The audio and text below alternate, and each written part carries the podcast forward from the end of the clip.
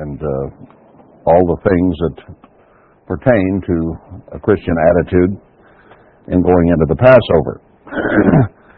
and it seems that that examination probably should begin on the first day of the first month. That gives us 14 days of actually examining ourselves and seeing what uh, what we need to change and maybe adjust our attitudes and so on.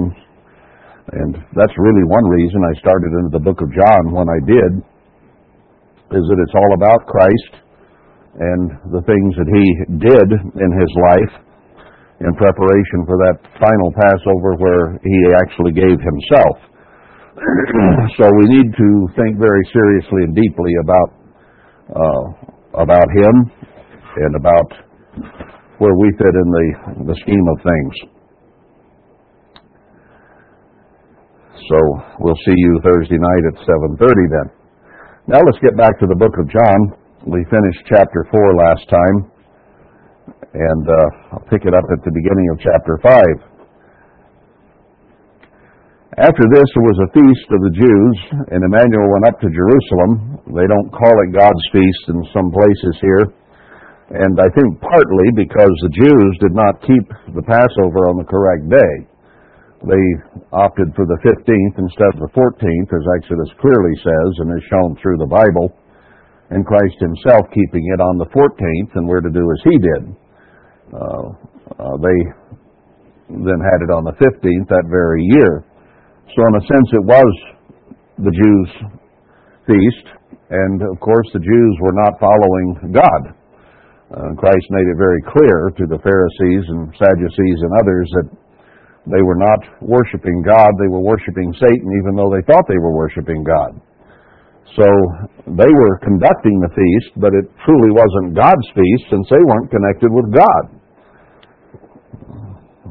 That should tell us that there's a great danger for any of us to say that we worship God and our conduct is not following godly ways.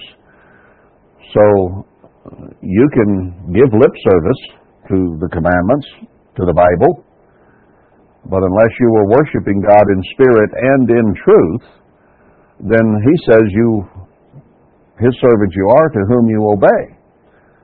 So if we if we let Satan influence us and our human nature influence us, and our conduct is more earthy and more carnal and more human, uh, instead of godly, then he says we're actually worshiping either self or Satan or both. Uh, that's idolatry. So we we have to be careful, and I think the very way that they put this indicates that. Verse 2 Now there is at Jerusalem, by the sheep market, a pool which is called in the Hebrew tongue Bethesda, having five porches. Uh, the New Testament word apparently indicates mercy there. The uh, Old Testament word Bethesda, I forget now exactly. I looked it up. Uh, it was uh, it was not a, a favorable term. I can't quite say it at this point. But in any case, this was a place where a miracle happened uh, occasionally. We don't know how often, but quite often. Five porches is kind of interesting. I don't know why why it was designed that way, but five in the Bible is the word for or the number for grace. And uh, there, people were healed, as we'll see in a moment, and received grace and mercy from God, uh, even though they did not really deserve it. Uh, but it happened anyway. So, what about the world today. It certainly doesn't deserve the grace of God. Neither do you, and neither do I, for that matter. Uh, but it is pardon that is given in an unmerited fashion. I've wondered about the meaning of this and why God did this, but Christ was coming, and He was going to offer grace through His life and through His sacrifice to a world that didn't deserve it. So maybe God caused this miracle that occurred at this particular pool uh, as a precursor or a forerunner of the grace that Christ would come to extend. And he did make a point of going to this place. So it does have something to do with his ministry and his purpose here. Uh, he could have ignored it, but he didn't. And while he was there, he performed a miracle. Let's read on about it. Verse 3 And these lay a great multitude of impotent folk, of blind, of crippled, withered, waiting for the moving of the water.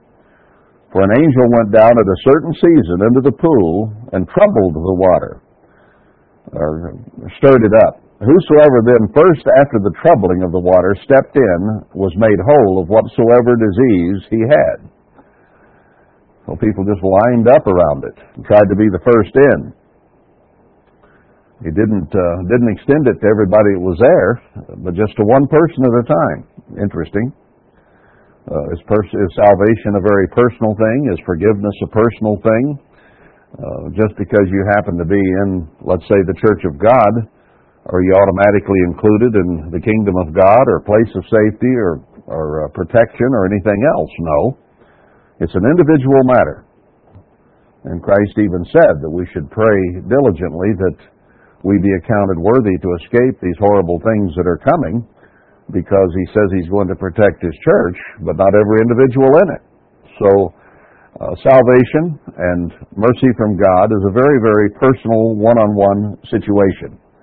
And that's kind of the way this was uh, as well, just one person at a time.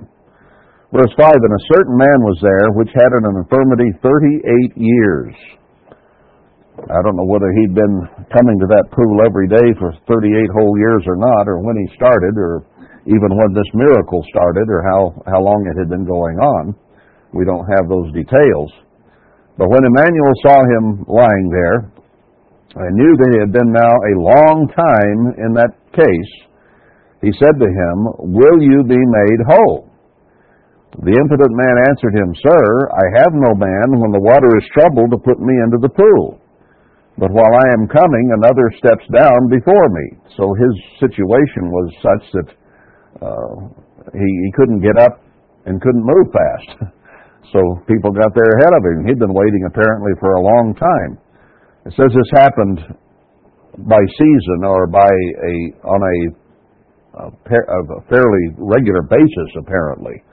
Now, whether that was once a day or once a week, it, it really doesn't say.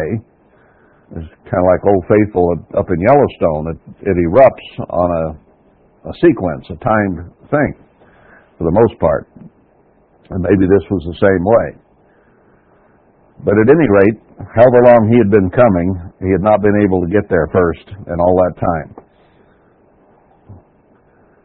I don't know whether it was like a swimming pool that was straight down or whether you had to walk down a slope to get to it. You'd think he'd have just laid on the side and just fallen in. but apparently it wasn't quite that easy to do.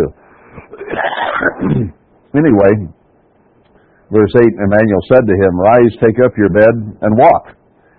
And immediately the man was made whole, and took up his bed, and walked. And on the same day was the Sabbath. Well, that's, that's notated because it raised a furor. Uh, The Jews therefore said to him that was cured, It is the Sabbath day. it is not lawful for you to carry your bed. I don't imagine his bed amounted to a whole lot. It certainly wasn't a king size mattress with the box springs, and just a little something he was laying on there. He answered them, He that made me whole, the same said to me, Take up your bed and walk. what am I going to do? This guy heals me, and he said to pick up my bed. He just healed me, so I picked up my bed. Then asked they him, What man is that which said to you, Take up your bed and walk? They wanted to get to the source of this and, and accuse whoever had said it of breaking the Sabbath. And he that was healed didn't know who it was, for Emmanuel had conveyed himself away, a multitude being in that place. So he slipped away uh, didn't want the guy to know at that point who it was that had healed him. He left it a mystery, but that didn't stay that way. Verse 14 Afterward, Emmanuel found himself in the temple and said to him, Behold, you are made whole. Sin no more, lest a worse thing come unto you.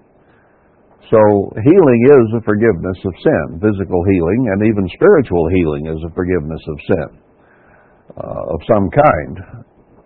Why are we sick? Well, generations of people have broken laws of health, and we ourselves have broken laws of health. And God says if He heals us, then we have a responsibility not to sin anymore. We have to change our habits, for instance. Uh, you know, what made you sick? Well, we look at the diet we have today and the chemicals we ingest and the medicines we take and all the different things that modern life has put upon us and the pollutions in the air and everywhere else are all a result of breaking the laws of nature. And we become sick.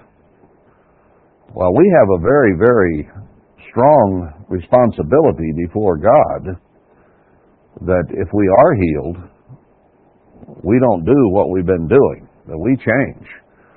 And Christ made that very clear to this man.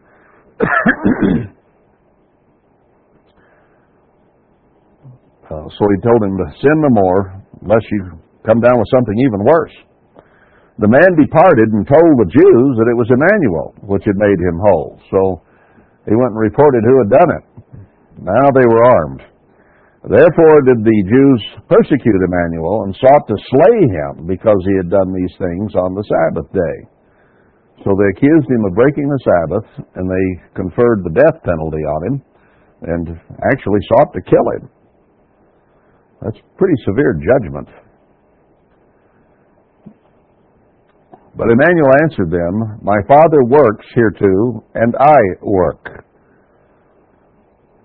So, the work of God, and doing a work of God, if it indeed be that, is okay on the Sabbath day.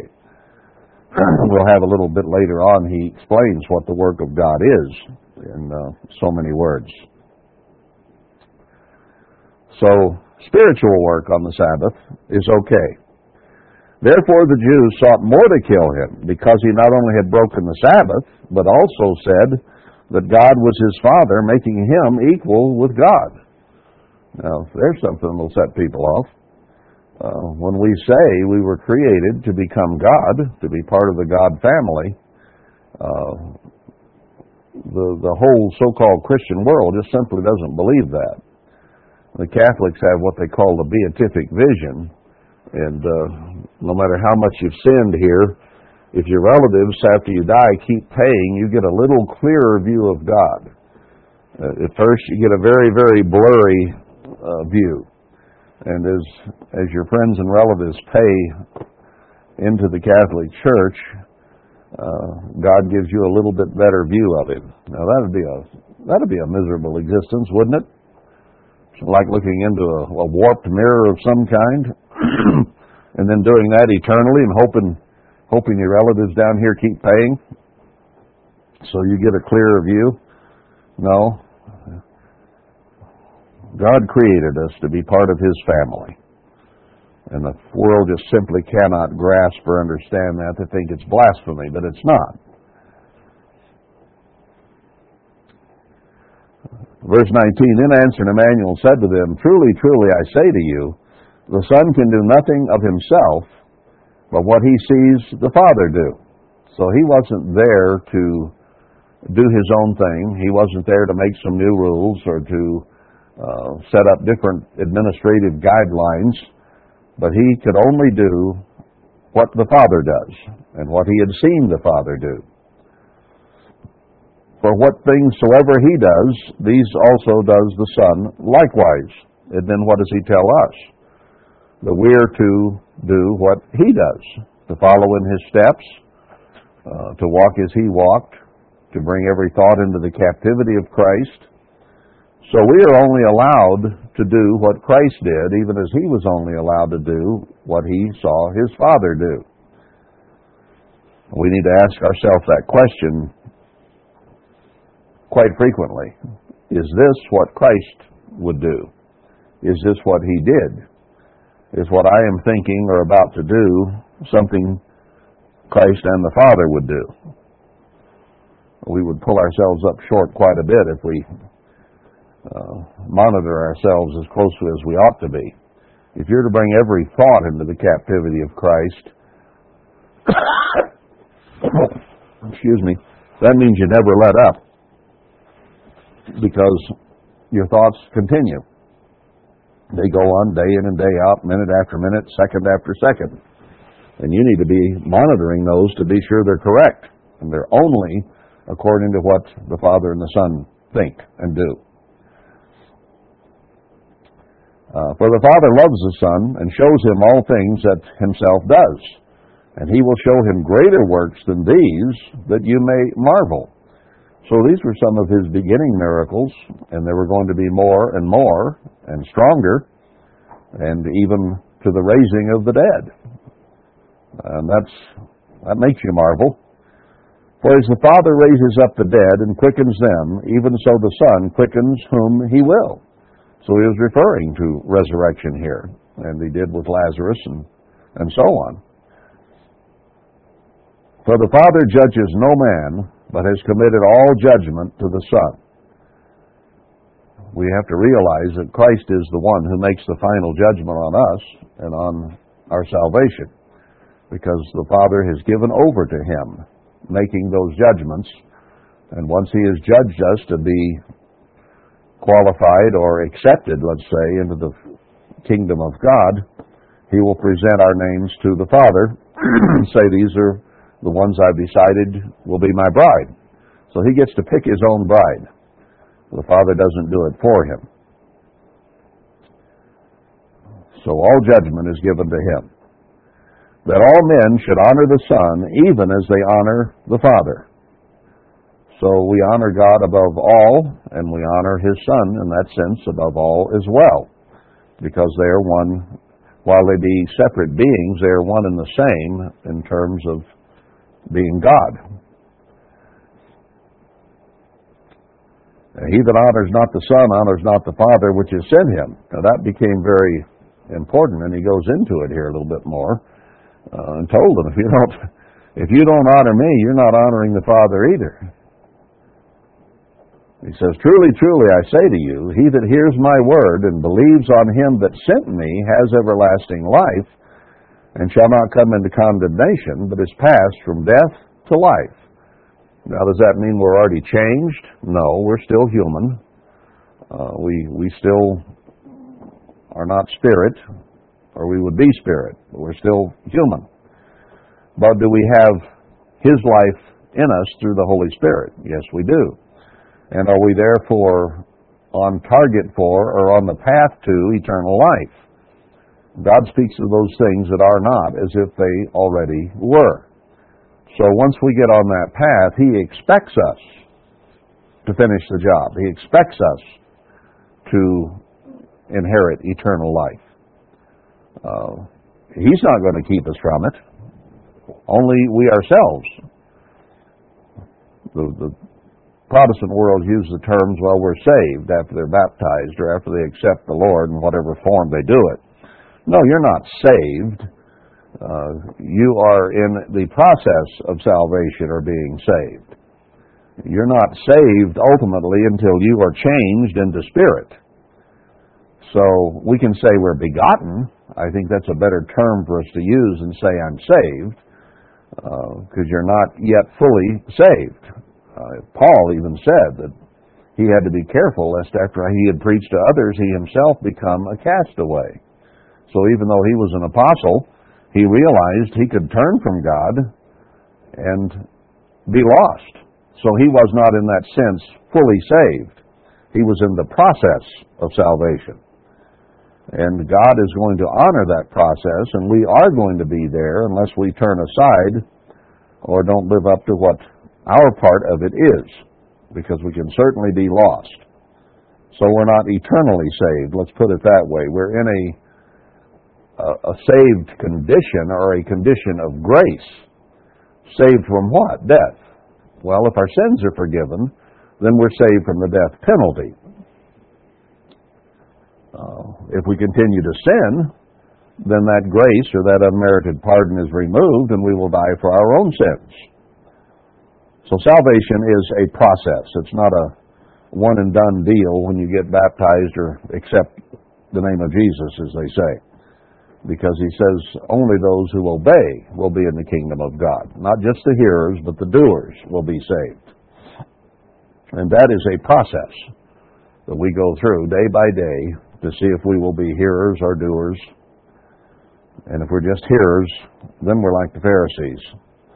Well, they didn't even hear Christ or didn't listen to what he had to say.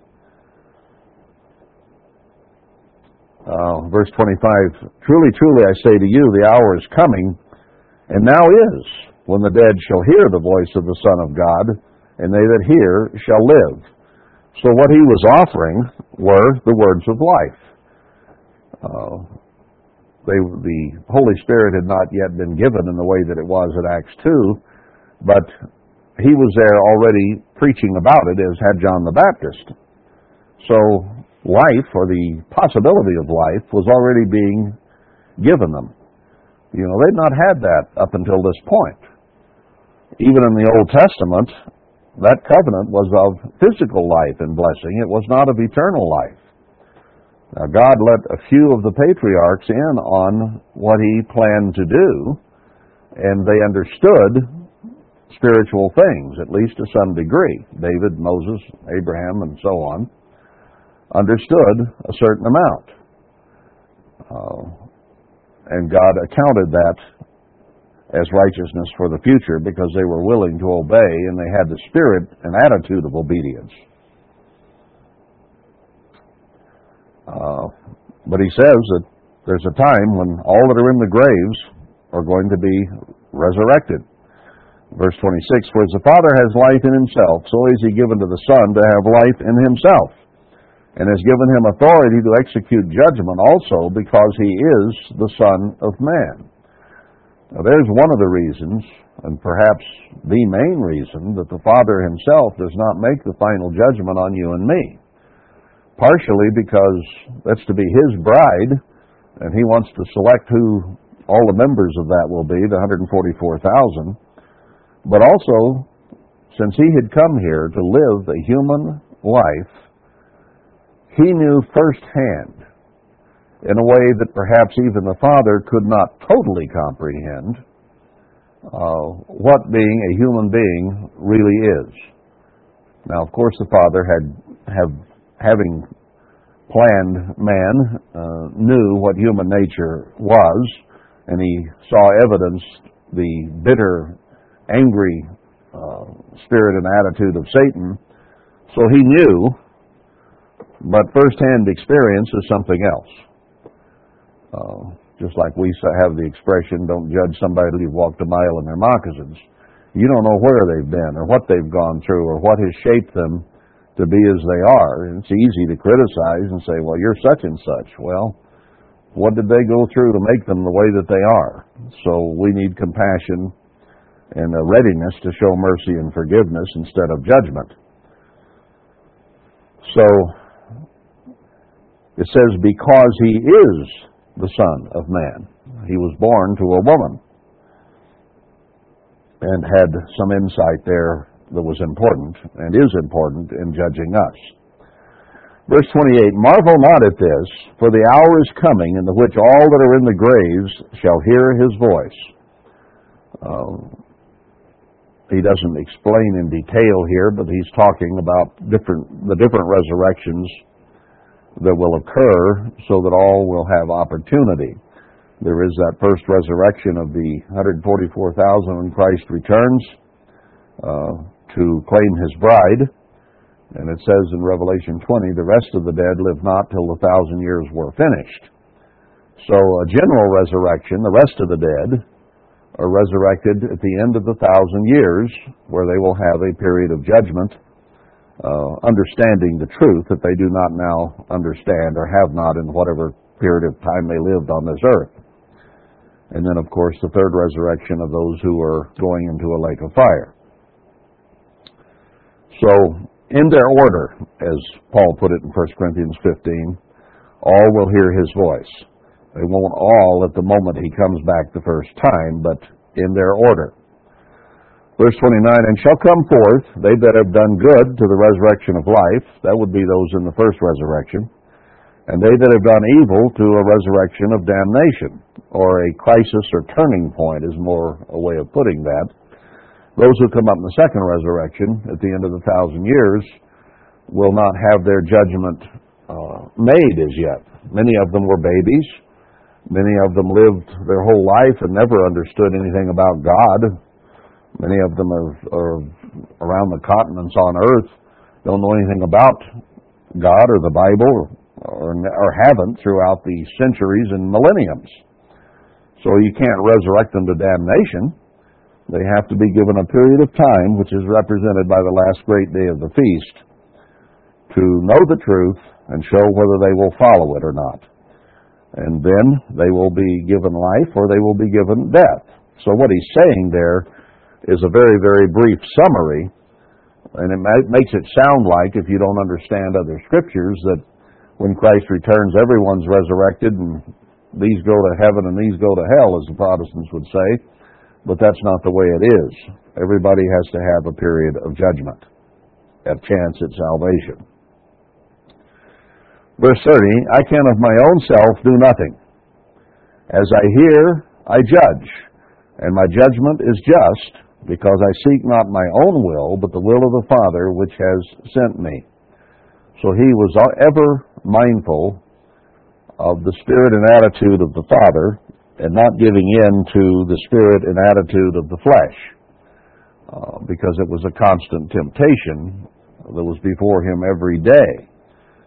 So here's a reminder he was giving himself and a reminder for us about whose judgment we need to be aware of. Uh, verse 31 If I bear witness of myself, my witness is not true. You know, we, we could be prejudiced toward ourselves. We have deceitful, desperately wicked minds by nature. So we cannot judge ourselves. We can't really bear witness of ourselves because we aren't honest even with ourselves. We are not capable of being totally honest among ourselves or about ourselves. We are, by our very nature, prejudiced toward self, are we not? So he says, There is another that bears witness of me, and I know that the witness which he witnesses of me is true. Uh, you sent to John, and he bore witness to the truth. So here was John who was uh, preaching about Christ and that he was coming, and John had the witness of Scripture, and he gave a true witness of what Emmanuel would be. So he was, in that sense, not prejudiced. He was just saying what the Scripture said, and the Scriptures gave the truth. So his witness was correct. Christ was saying we, we simply cannot depend upon our own judgment of ourselves. God looks on the heart, and sometimes we even deceive ourselves about our own motivations. Now, he didn't, so he looked to John and he looked to the Father, primarily the Father. He said, But I receive not testimony from man, but these things I say that you might be saved. So, his testimony was coming directly from the Father, and salvation would be offered through him. So the things he was saying about himself, and that he was the Son of God, were letting these people know that if they wanted salvation, they had to come through him. Christ faced a burden there in his first tenure on this earth of convincing people that he truly was the Son of God. Uh, they didn't want to believe it. They didn't grasp it. Even though he did all kinds of miracles in front of these Pharisees, um, they just simply did not want to believe he was the Son of God. Now he's facing the same burden of proof when he returns the second time. And he is going to cause so much war and misery and suffering uh, and allow Satan to do most of it. And he, even he himself will bring a sword dipped in blood when he returns uh, as King of Kings and Lord of Lords with his bride. So this world has to be humbled. People have to come up, a lot of them in the second resurrection, having been killed, having lived a miserable life on this earth, and then be taught the truth. Well, what does, I've quoted it many times, what does Ezekiel, for instance, say? He gives all these horrible prophecies that are going to occur here at the end time, and he says, and they will know that I am the Lord. So these people did not know and would not accept that he was the Lord. And here at the end time, he's going to have the same situation. They will not accept. Now, what he did not do the first time was force it on them, did he? He told them sometimes in very, very plain language, but he did not make them bow and worship him at that time. He came as a witness of the Father, as the Son of God and Son of Man, and he did a lot of miracles to show in a positive way who he was and that what can come from God is blessing. But they refused.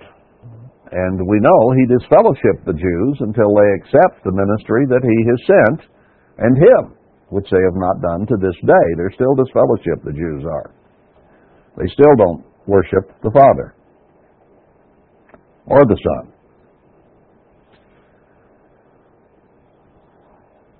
So he has this next time he comes, uh, they will either bow or they will die.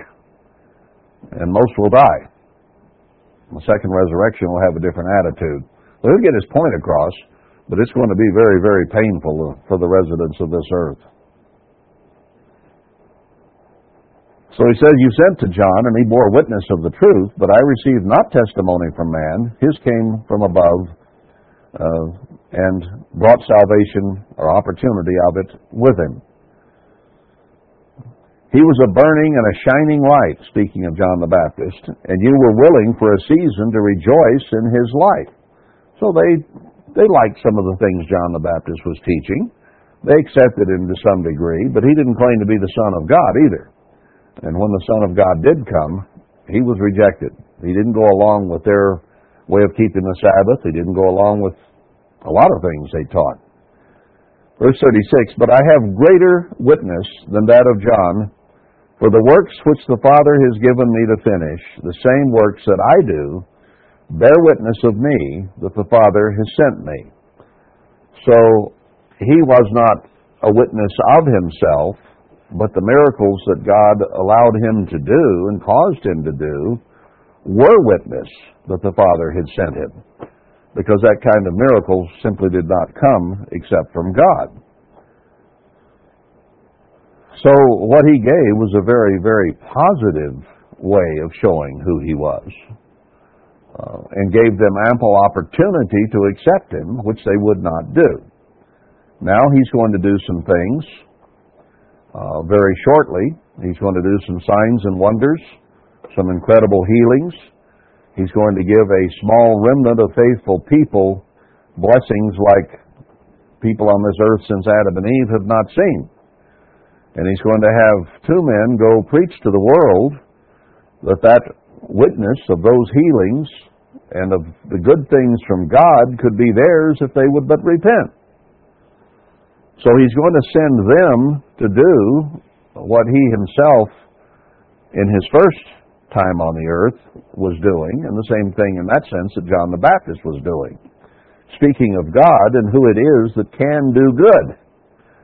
Uh, but the world will reject that remnant of faithful people, and they will reject those two uh, prophets of God who will be trying to get across to them that God is good and you don't have to die. But they are going to die. They will not repent. So God will finish the thing this time. But He will give a positive example and an opportunity. He's not going to kill them all before He warns them. This nation's already had some warning through the World Tomorrow broadcast and so on, and didn't pay any attention. Now we're decades removed from that, and we're just getting worse and worse. Um, Verse 37, And the Father himself which has sent me has borne witness of me. You have neither heard his voice at any time nor seen his shape. Now there's a positive statement there or a proof that no one in the Old Testament ever saw the shape even or had contact with God the Father. All the instances where the Lord appeared in the Old Testament, it was Christ who appeared as Melchizedek, who was the Lord of hosts. He was the one who appeared to Abraham, to Isaac, to Jacob, the one who appeared to Adam and Eve in the garden. So all appearances that Christ made with mankind uh, in the Old Testament were indeed himself, not the Father. And you have not his word abiding in you, for whom he has sent him you believe not. So they thought they were worshiping the father of Abraham, Isaac, and Jacob. And he tells them, No, you're not, because I came from him and you don't accept me. So if you didn't accept Christ, you weren't accepting the Father. You can't do one without the other, and you can't separate them. So, uh, you don't believe the Father. Search the Scriptures, for in them you think you have eternal life, and they are they which testify of me. So he's saying, if you'll read the scriptures, they only had the Old Testament at that point, obviously. And he said that he was spoken of in the Old Testament, and he was very, very frequently.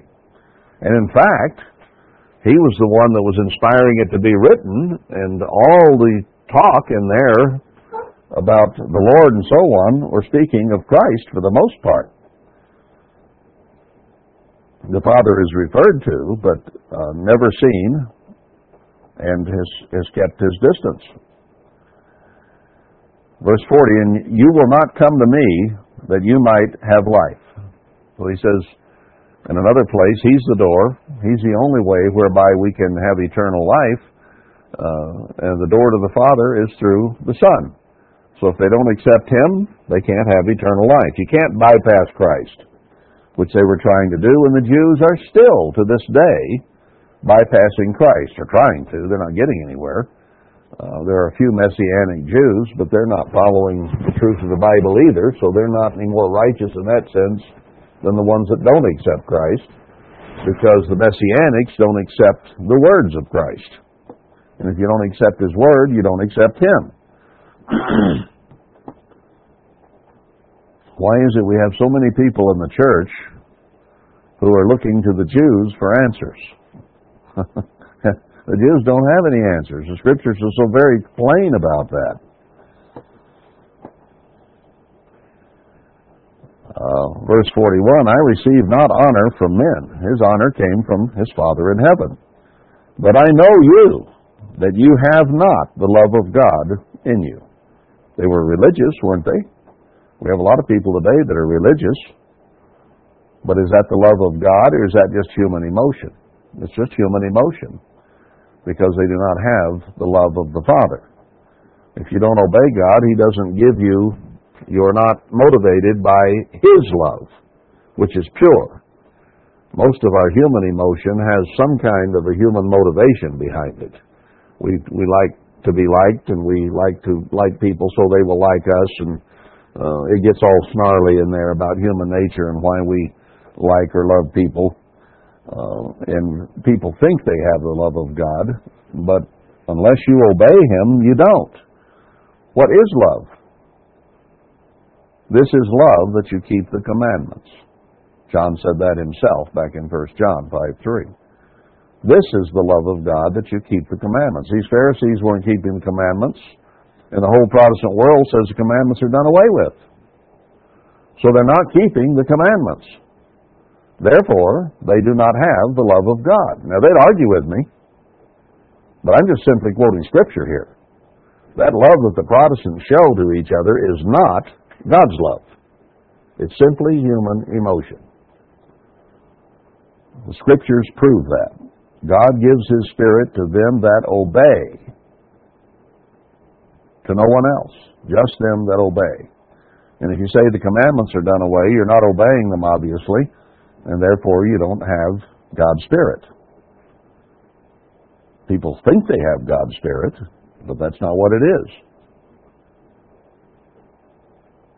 We need to let God define what a Christian is, not ourselves. Let's see. Uh, verse 43 I am come in my Father's name, and you receive me not. Well, God's name uh, includes what He is, who He is. He has laws.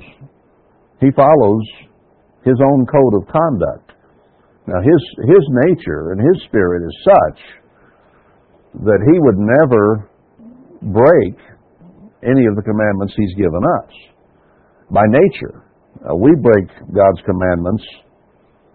We break them, not keep them by nature. We are, we are of a different nature than God is.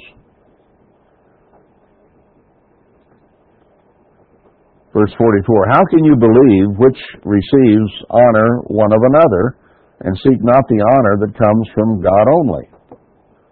How can we have a mutual admiration society and pat each other on the back and tell each other what good Christians we are, and we never look to God for honor? That's where honor has to come from. He's the one that can confer eternal life or eternal death. Uh, he's the one that we need to honor.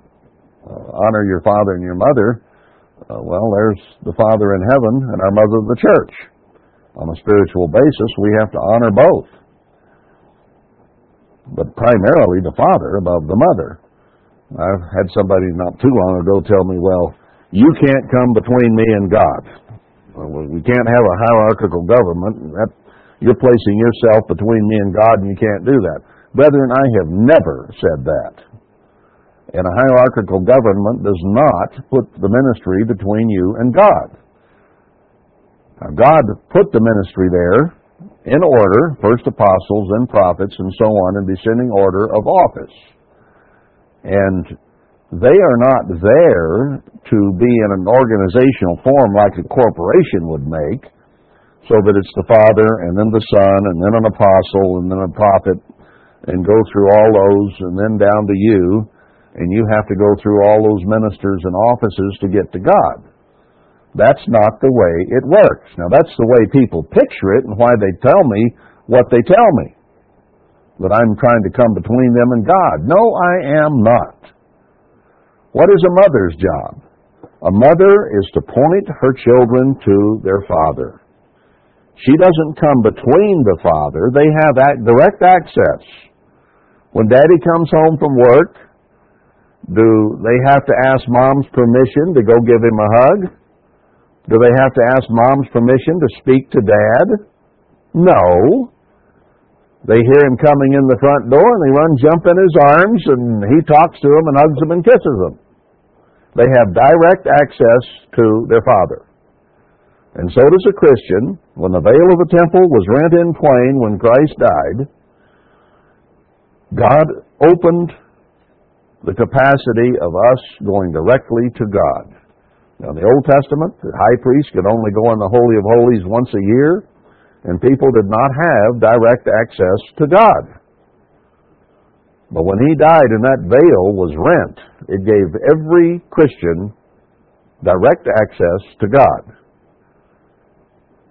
That doesn't mean that we can't have and shouldn't have hierarchical government.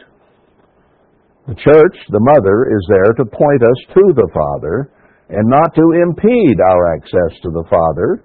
But what does a mother do? It's her job to be at home, keeper of the family, teaching the children obedience and morality, and she is the keeper to help those children be able to honor and respect their father and to be obedient children to the father. Now, wasn't Christ here to teach us obedience to the Father? Did he not create the church to be there to teach us the truth, to teach us to go to the Father? You don't pray to a priest, you pray to the Father through the Son. The ministry and the organizational chart, in that sense, is to decide. You have direct access at any time. The ministry is as a mother to teach you more about the Father to teach you how to serve the Father, to teach you how to serve the other part of the God family, the Son, who's to be your husband. That's their job. But it doesn't get in the way of hierarchy. The, the ministry is there to teach the children truth. Somebody says, well, we're all apostles. That means one sent. No, it does not. That's ridiculous. He put the ministry there. He, he, 1 Corinthians 12 talks about the body and how he put each in the body as he chose to do feet and toes and fingers and hands and spleens and livers and whatever. But he set the ministry there to give direction and to be physically the head. Now, Christ is the spiritual head, no question. But using the body as a physical analogy, he put the ministry there to guide and direct and help the rest of the body do what it's supposed to do, to cause it to grow and conform to God. So he put them there in leadership positions, and they are, in that sense, physically the heads of the church. Now, other parts of the body, God puts there as He wishes. So we are here as a ministry to direct people to the Father, not to get between. People misunderstand what hierarchy means. And they come up with malarchy, which is democracy or the people rule, or uh, there's no place in the Bible anywhere where people were given a vote on what we do In fact, Exodus 23 2, I believe that's the correct verse, says a mob is to do nothing. Well, what is a democracy? A, a true democracy where you get the vote of the people is a majority. And a mob and a majority are synonyms. You're not ruled by the body. Do, do your fingers and toes tell you what, tell your mind what to do? Or does your mind tell your fingers and toes what to do? Mobocracy is not a form of God's government. There is no vote of the people anywhere in the Scripture on any subject, doctrine, or anything else. And the Scriptures are very clear on that. Anyway, let's not go too far there. We're here talking about Christ, but we got to worship Him in truth and in spirit. And we can't deny His words about uh, government. They didn't have the love of God, and neither the people who don't obey every word of God. Matthew 4 4 and Luke 4 4. Live by every word of God. Okay, so us honoring ourselves doesn't help anything. We need honor from God, and that comes through obedience to Him. Verse 45 Do not think that I will accuse you to the Father. There is one that accuses you, even Moses in whom you trust. Now, Satan is the accuser of the brethren, but here he's telling them the one they look to the most, sometimes it was Abraham, but often to Moses. The one they looked to the most, Moses, was their accuser. Now, how can that be? How did Moses accuse these Pharisees? For had you believed Moses, you would have believed me, for he wrote of me. Now, when Christ, when Moses wrote in those first five books of the Bible about the Lord, uh, he was talking about Christ. So all the references that Moses made of the future and even of events that were happening then had to do with Christ himself. He was the God of the Old Testament. So he says, you know, the law that Moses gave through Christ, or Christ gave through Moses, more accurately, uh, accused them because they wouldn't follow it. So Moses, in that sense, was their accuser. But if you believe not his writings, how shall you believe my words? He was talking about me, Christ said, and you didn't believe, you don't believe me now, so you don't believe the things that he wrote about me. He made it very, very clear that the words written in this book are the words to live by, and if we do not follow them, uh, we're in trouble. Like like one minister said some years back, you have to learn to think above the the word. above the Bible, above Scripture, I think is the word he used. You have to learn to think above Scripture. We are utterly incapable of that.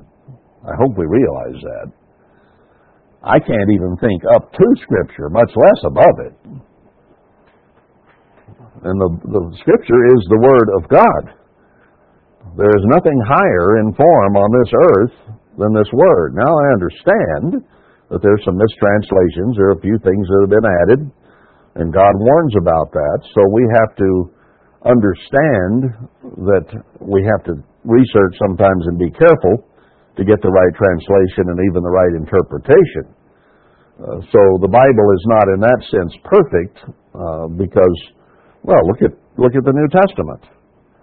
Uh, there were words that had different meanings in 1611 when it was translated than they have today. Uh, when they when it says "Let your conversation be such and such" in the King James, a conversation back then had to do with the things you did, your conduct. So the word has changed. Today, conversation is just talk. But the modern word is conduct, is what he was talking about. So that's a poor translation based on today's English. So we have to understand that God breathed the words in the Bible but there have been translations and errors made since, and we have to be cognizant of that. But I'll tell you this, when anyone attacks this scripture, I've been studying it now most of my life off and on. And there's not a place I can go to in this book where it contradicts itself. Out of 66 books and all those different authors, it's the same story wherever you go. And it all fits together wherever you go. And if there's a mistranslation, that seems to be a contradiction, you can look it up in the Hebrew or the Greek and you can fix it because it all does fit together, properly translated and properly understood.